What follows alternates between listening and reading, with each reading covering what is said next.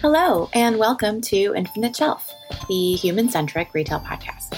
I'm your host, Ingrid Milman Cordy. At some point, we all find ourselves stuck in our mission to accomplish a goal. We're unable to move forward, solve the problem, convince people to see things in a new way. We just get frustrated. These are moments where the connections that we make with the humans around us make a huge difference. I'm incredibly lucky to have a group of trusted people whom I've met throughout my career that I can call to help me reframe narratives in my head, reconsider an approach I've been taking, and frankly, just tell me what I've been unable to see for myself. These are my lifelines, and I can honestly say that I wouldn't be where I am today without their caring advice, respect for me as a person and a leader, and just crazy off the wall intelligence. Michelle Bacharach is one of these lifelines for me. She is the founder and CEO of FindMine, and frankly, one of the smartest people I know. We had a fantastic conversation about how to set up our teams for success, and as always, I learned a ton from her. Here's my chat with Michelle. Infinite Shelf is brought to you by ChatDesk. Supercharge your customer experience with ChatDesk, the future of customer support. Infinite Shelf is brought to you by Givz a high performing donation incentive app for Shopify stores that allows you to move away from costly discounts while supporting the charities your customers care about. Infinite Shelf is brought to you by Opinew, a Shopify app that collects and auto sorts the best reviews on every product without you moving a finger. Hi, Michelle. Hi, thanks for having me, Ingrid.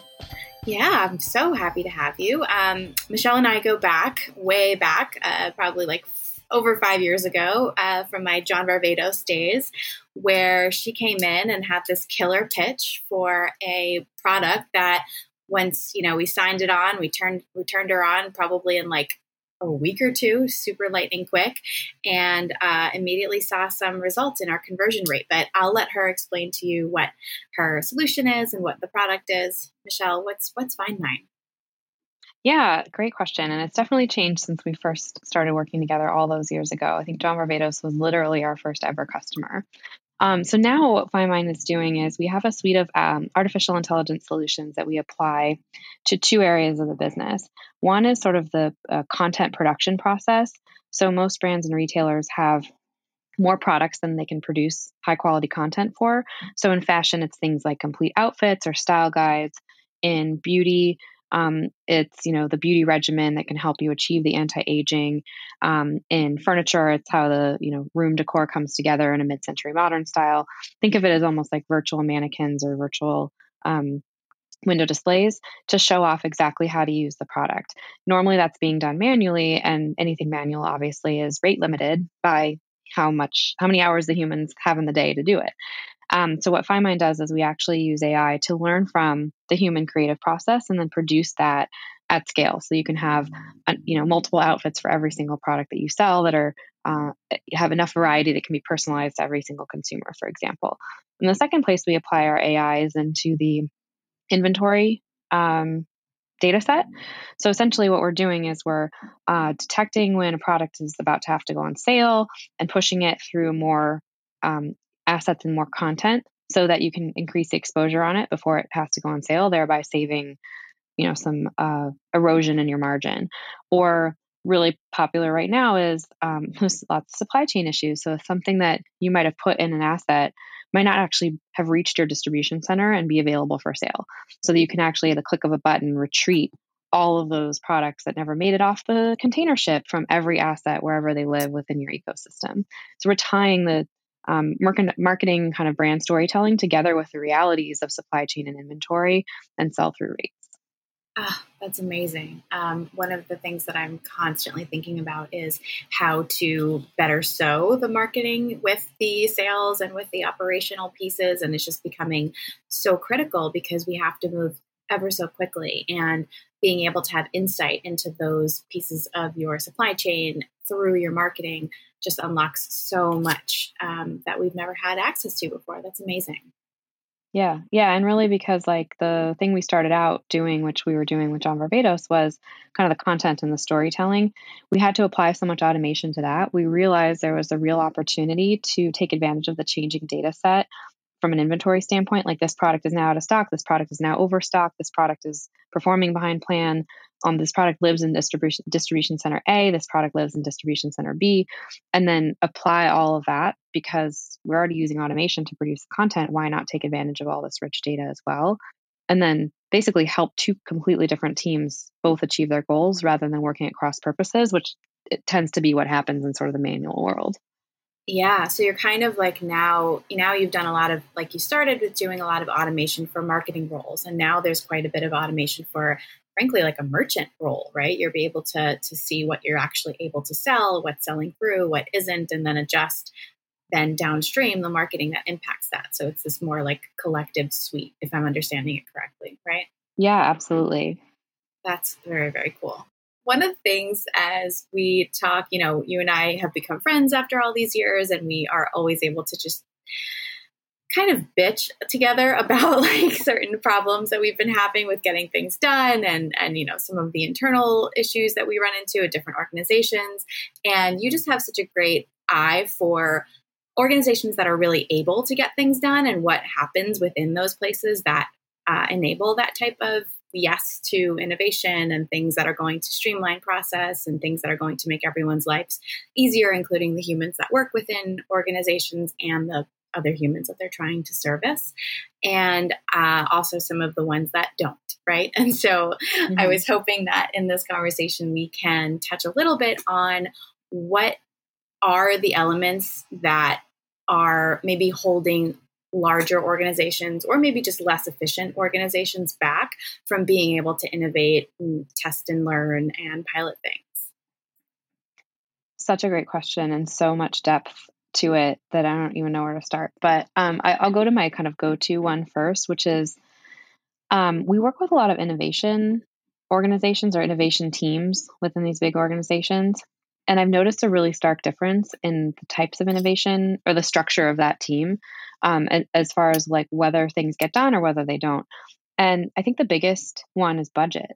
Just giving the innovation team budget and autonomy to actually have like give them their own legal resource or give them their own like short form boilerplate legal agreement to work off of and give them budget to actually go pilot things because um, a lot of innovation teams don't have budget and then they either expect a free pilot which sometimes that works for the startup's business model sometimes it doesn't. Sometimes you just can't give away a free pilot. Um, and if you're assuming everyone's going to give a free pilot you might be missing out on innovations from bigger companies who aren't startups by definition. They're not looking for their very first customer but they came out with something new and interesting that they're looking for test partners in.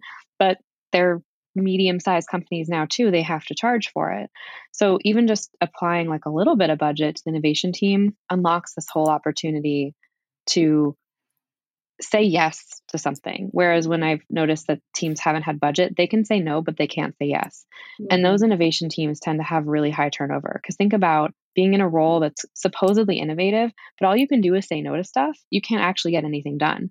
You have to shop it around to the rest of the teams, get them to sponsor it. You know, the chance of something gets through is very few and far between. So you might be in an innovation role for two years and launch one thing. And like, what a disempowering kind of a job to have. So that's kind of the, the the first hack that comes to mind in kind of how to structure the organizational role if you're going to name it innovation. And you totally don't have to do that. You can get great innovation in your organization without having a team that's named as such. But if you're going to have a dedicated team to it, empower them, give them the resources they need, including the budget and the authority. I love that. I mean, before you even move on to the next thing, there's just like so much there that I want to just dig into.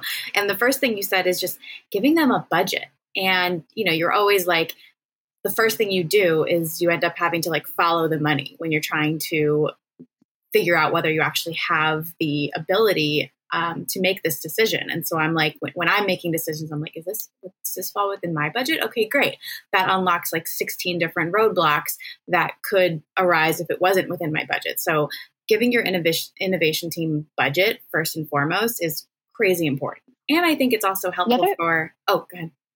Oh, sorry. I was going to say the other thing is like a lot of times innovation lies in this no man's land where it's not really mm-hmm. marketing and it's not really merchandising and it's not really fulfillment and logistics. So like no one knows what to do with you and then it doesn't get mm-hmm. done. Mm-hmm. And it's such mm-hmm. a like silly procedural reason to say no to a brilliant idea, but just because of the way a lot of these organizations are set up, you can't really blame the people for not moving forward with it because they're like, well, I have to kind of get this committee together to do it. And right. I have all these other things on my plate. And if I'm going to stick my neck out like that, I'm exposed to more risk in my career and maybe more reward too. But like all else equal, I'm going to go for things that are 100% in my purview because it's just, it's more straightforward. So, an innovation team that has a budget can catch those opportunities that could be really great for a lot of different departments, but don't have maybe the senior executive level sponsorship they need to bridge all those VP level P&Ls.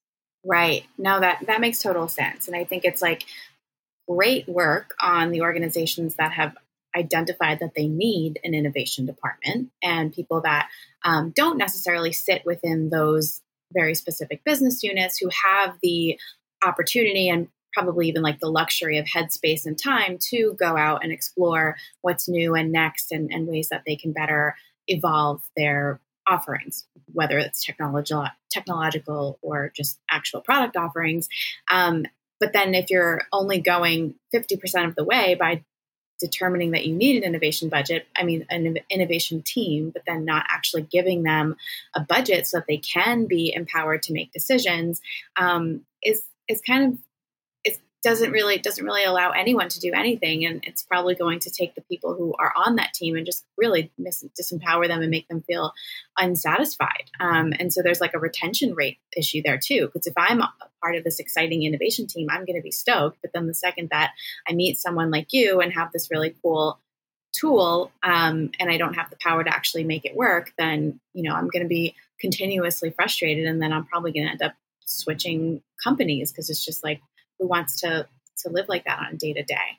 Um, and then the other piece that you brought up was, you know, trying to figure out how to templatize um, legal and procurement and all of that. And there's so many like boilerplate boilerplate MSAs and boilerplate things that we can do with legal that if you're also not empowering your innovation teams to move quickly and actually innovate and you're like completely understand that you need to go through legal and there are all these things that you have to make sure in terms of data security and no one's no yeah. one's saying that we should do that half you know in a half-ass way but how do you yeah. do that in a way that is still effective and efficient um, and so yeah i think that's a huge lesson in in driving innovation from a organizational standpoint is like give them a budget templatize and simplify the legal component and then let them off the ground running. Um, the piloting piece for free is a whole other concept that came to mind when you were talking about that, which is like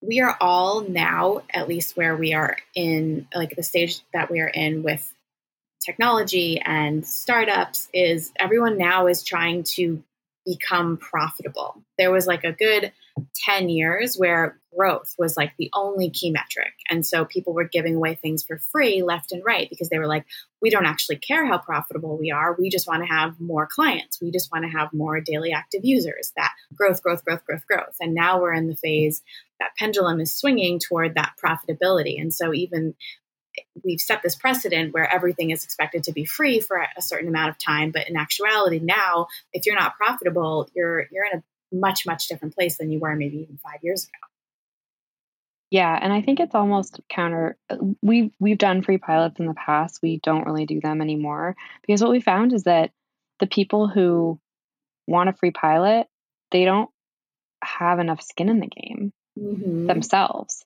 um, it's almost like you know you have it, it's almost like a filtering criteria um, just to put even $5000 at work I think the John Varvatos pilot was like $3,000 and we made mm-hmm. like a 600x ROI or something really stupid.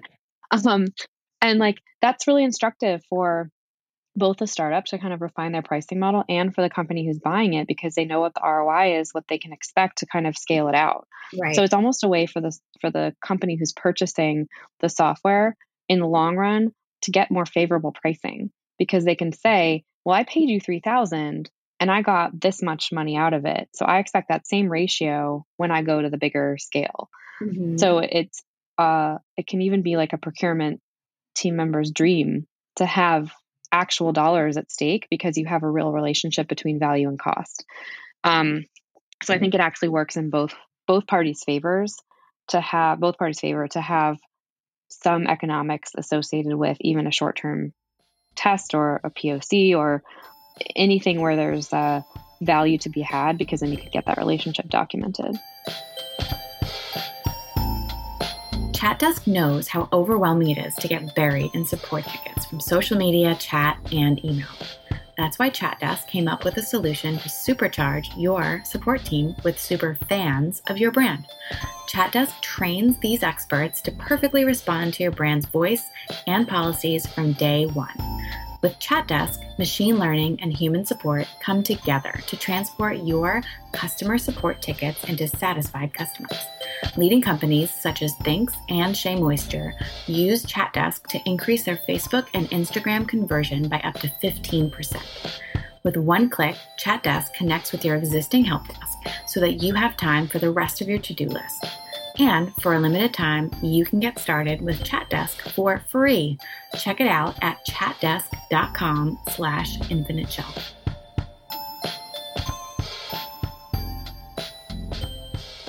I think even just setting up the pipelines for payment and that kind of thing. But skin in the game is, is another huge component, whether you have skin in the game monetarily or, or otherwise.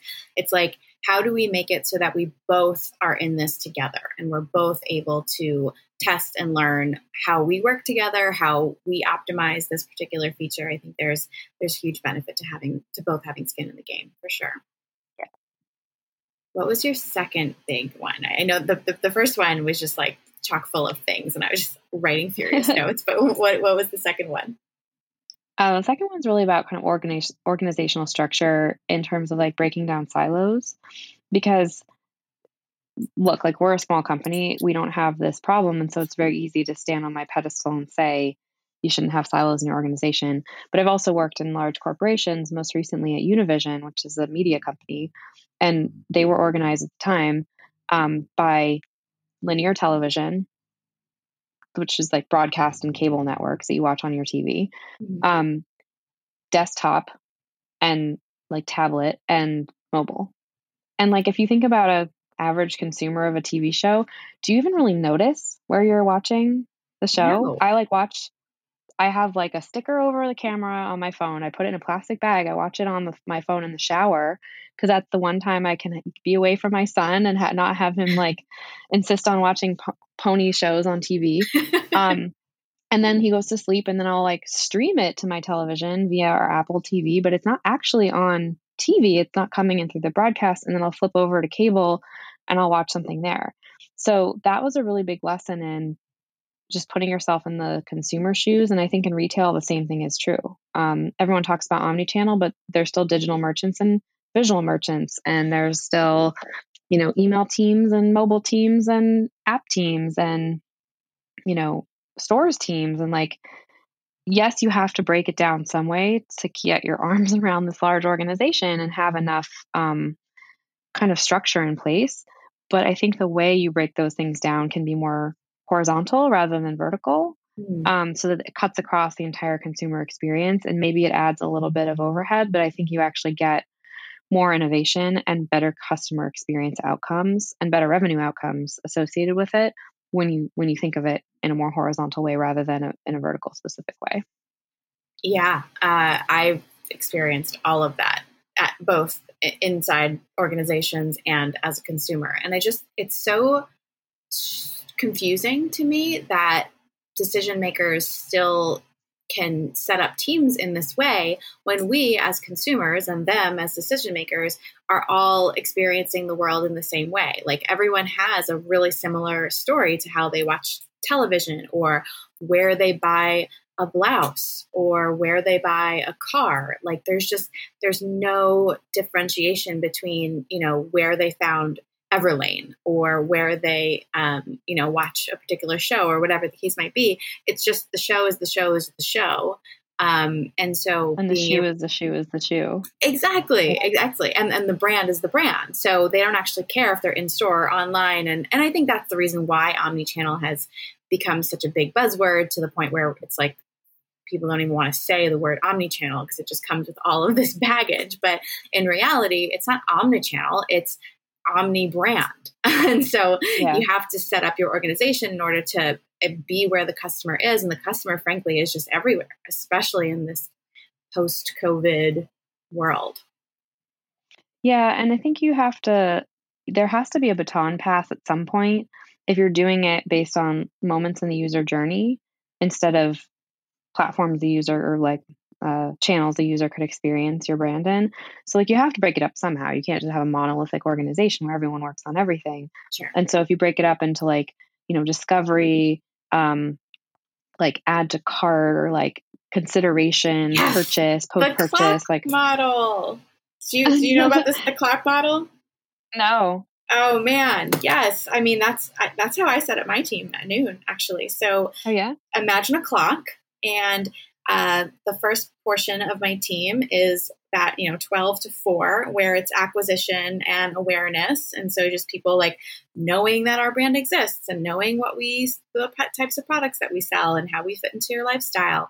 And then there's the conversion. So imagine the bottom of the clock 4 to 4 to 8 and that's truly like they have they're in charge of making sure that the transaction happens and, and that the revenue is, is there. And then the 8 to 12 portion of the clock is loyalty and retention. So making sure that after they make that initial transaction that the people are coming back and are, are loyal. And all three of those pieces of my team and, and the clock model or however you want to call it are are working in conjunction with each other, but they have totally different KPIs. So the KPIs for acquisition and retent oh sorry for acquisition and um, awareness are engagement, reach, impressions, like all those really, really broad, just making sure that we're getting on people's radar KPIs. And then mm-hmm. they, uh, the next person is they're pretty much ROAS focused, making sure that everything is working, that conversion rates and ROAS are the world that they live in.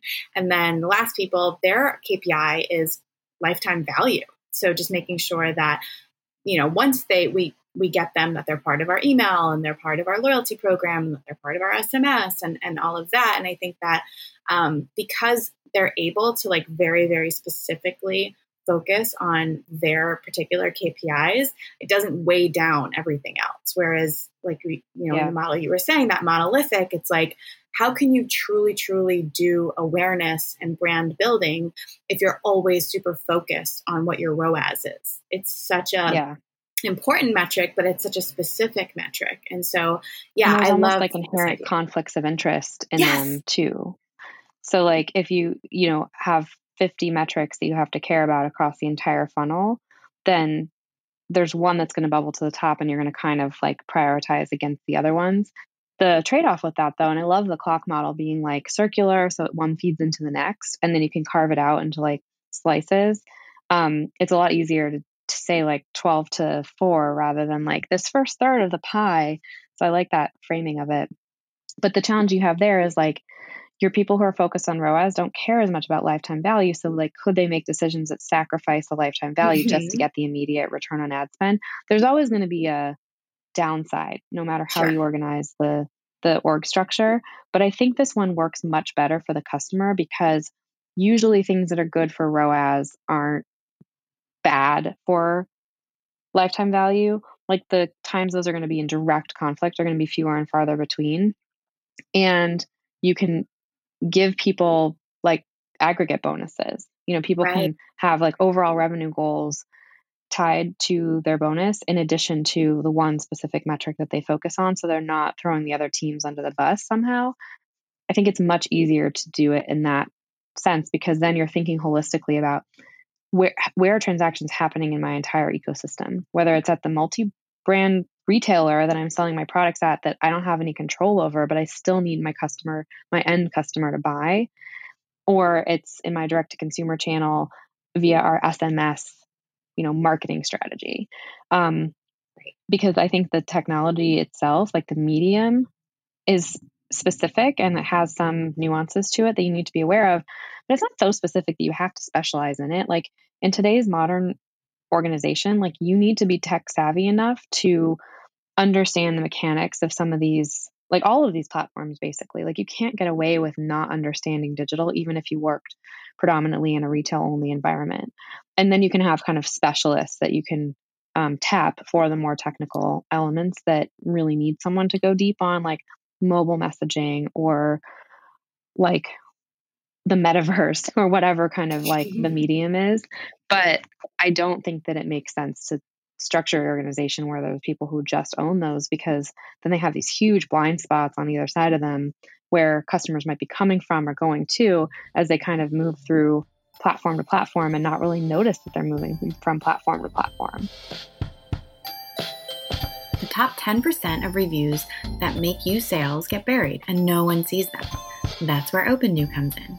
Opinew automatically shows the best reviews on every product so that you have the best chance of getting the sale. Learn more and get three months of smart reviews for free at opinew.com slash infinite shelf. That's O-P-I-N-E-W dot com slash infinite shelf. Want to get away from costly discounts and the race to the bottom? Are you trying to figure out how to weave social impact in a genuine and authentic way? Givz has the perfect alternative.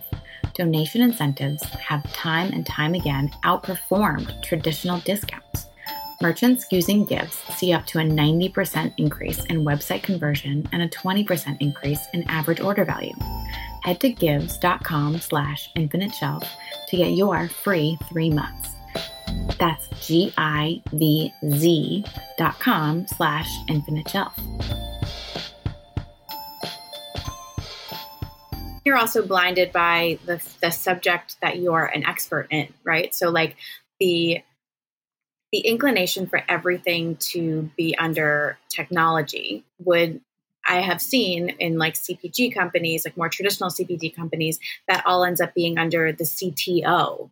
And so then you have all of these consumer facing experiences and consumer facing products that are up to the CTO to ultimately bring to market. And that person looks at the world through a very very different lens than someone who is more experienced and professional in in like customer experience or marketing or connection to a brand. And so it's it's funny in this transition from things being really analog or or physical into digital where it's like oh that person is is good at technology. So let's make sure that all the technology goes and sits under the technologist. And it's like mm, no. And and more more and more so with the generations that are coming up now like technology is just part of our lives. Like you wouldn't you wouldn't like right now, you know, electricity is is so in- integrated into all of our lives. You wouldn't put every single thing in your house under electricity under the one person who knows how to like use the the the, the box, like the electricity box. Right. I don't even know what it's called, and I so use electricity true. all day.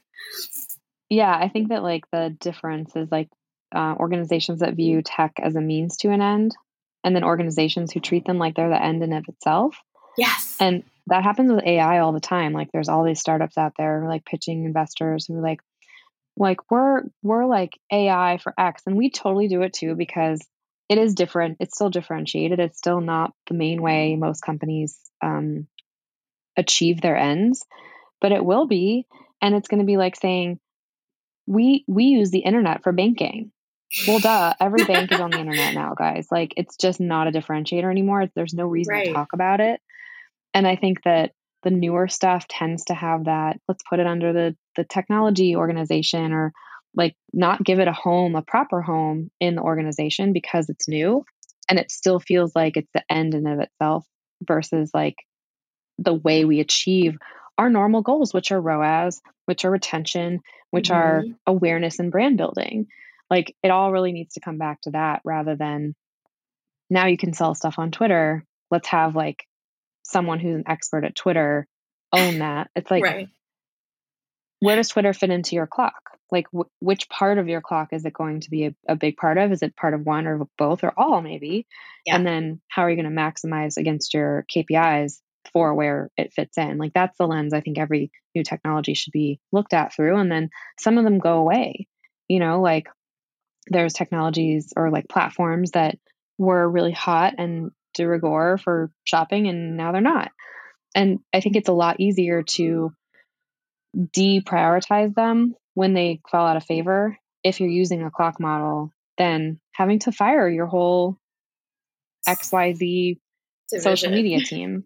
Yeah. Yes, definitely. And and I think that like it's taking the actual goal of the program um, with its KPIs and with its purpose for existing and putting it into the area that it actually belongs in under the human, the people internally, that it belong making decisions on it, not just the very, very specific technical subject matter experts. Like you're going to need those people probably to get it going and to, to do a little bit of education within the team. But then frankly, the people that are responsible for, you know, the actual goal, be it the merchant or or the marketer or the sales rep, that's where it actually should be living.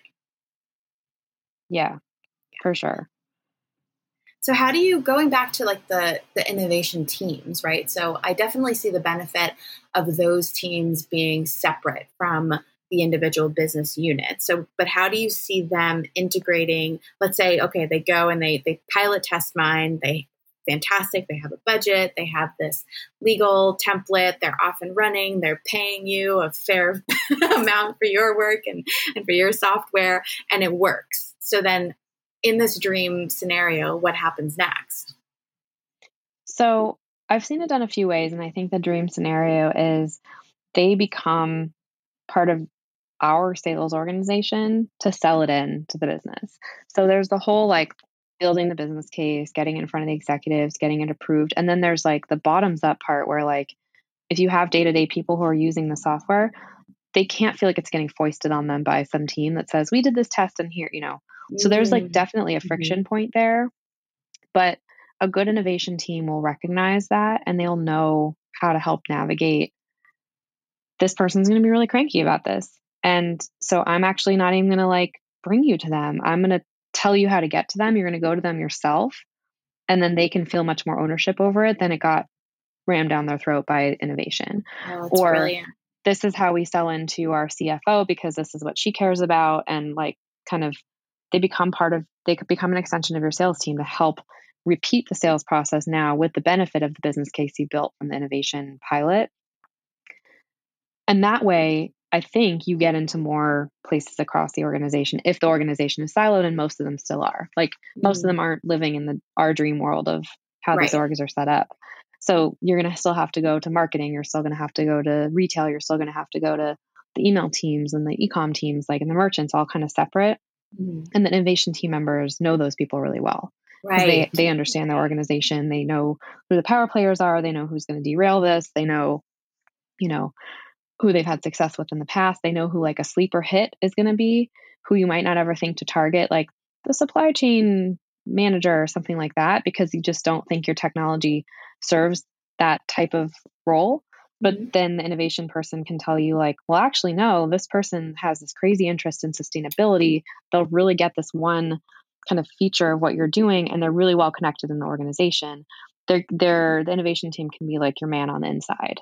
Oh, I love that. And I think that speaks to, you know, those of you who are putting together innovation teams or reorganizing reorganizing innovation teams internally is you need the people that are ears to the ground and open to finding the FindMines of the world, but then also are connected enough and have strong enough internal relationships who can actually make things like this happen. Not just like, oh, it's a great idea, we piloted it, and here you go, box up and ready to, to use and drop whatever else you're currently doing and, and use this. And no one's going to to fall into that. Everyone's going to, you know, be a little cranky or be a little bit confused and, and not have been brought along on the same journey that that innovation team was a part of. And so creating that innovation team that has both the eye on what the, what is going on technologically as well as those connections and how to then sort of mobilize, if I'm hearing what you're saying correctly, mobilize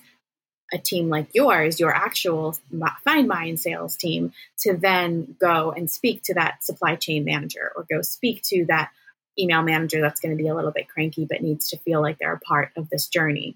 Um, I think yeah. that that is probably the best advice I've heard in a really, really long time in terms of like how to how to make things happen organizationally. No, it's so true. It's so practical, but it's it's just really, really mm-hmm. helpful. And that's I uh, I love hearing that. Thank you.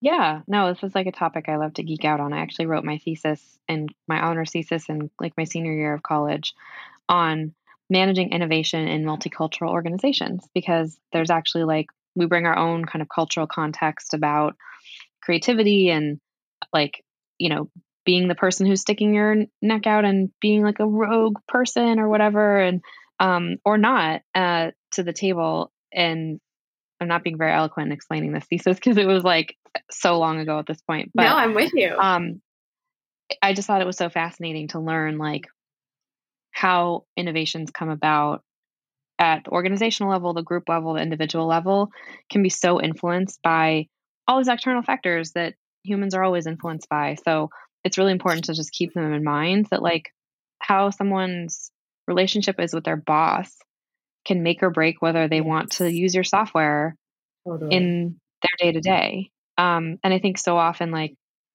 you know software sales teams forget about that that it's all it all comes back to human behavior at the end of the day ah that is so true and that's that's the whole purpose of this podcast is just to talk about the humans behind these decisions to bring a particular feature to the other humans that are on the other side of purchasing your product. And I think that um, there are plenty of conversations and podcasts about the great technologies of which you know FindMine sits with. However, if you you know, if a tree falls in the forest and no one's there to hear it, then what the heck is the point? So you need those internal buy-ins and you need that innovation team to be enabled with a budget and a fast track in legal mumbo jumbo, uh, appropriate, necessary, very important mumbo jumbo, but still mumbo jumbo, mostly because I don't mm-hmm. understand all of it. and then obviously you need those people inside to be the advocates for what the actual tool is going to be and who are the humans that are going to to take it on and and see if it is going to be successful or not. Yeah, totally. Yeah. Nailed it. Like just that's it. Print it, ship it, Done. tattoo it on everyone's forehead. if only it were that easy though. Like I know. It's, it's so much easier said than done. It is. It is. But I think, you know, like everything, you just need a North Star. And if the North Star is, hey, we just want to do this in the right way. We have set up the things that are going to set it up correctly. You're at least giving it a fair shot. Whereas I think there's yeah. probably there's probably a plenty of times that you've walked into a, a boardroom or a meeting and you're like, uh, this is this is not going to go well, right? Yeah, and also like a lot of the times it's because people are working at cross purposes because they don't have the same north star, mm-hmm. and that's everyone's no one's doing things maliciously, but everyone's sort of oriented in a different direction. Exactly. And then you can never resolve it and you almost can't even figure out why you can't resolve it because it's not overt necessarily that not everyone's working at this towards the same north star yeah you have to be at an organization for at least like six months to a year working full time to truly understand that oh their north star is totally different than mine and that's why we haven't been seeing eye to eye like the obvious ones. So I, I, you know, I work in D2C and e-commerce, and so there's always our team is always thinking about the consumer experience and like the shipping getting there really fast and the box being really beautiful and all of those things is, that are connected to customer experience. And the ops team, every ops team, not just our ops team, is like, how do I do this really, really, really, really, really cheaply? and that, and those two North Stars are completely in different um, in, in, in different worlds and lead to totally different just right they're in totally different universes. And so yeah. they lead to different decision making and different vantage points from which you make decisions. And i think yeah. just aligning you know the top top top leadership needs to align on everyone's north star and then everyone can use their particular subject matter expertise to help us get there in the most efficient way. Yeah.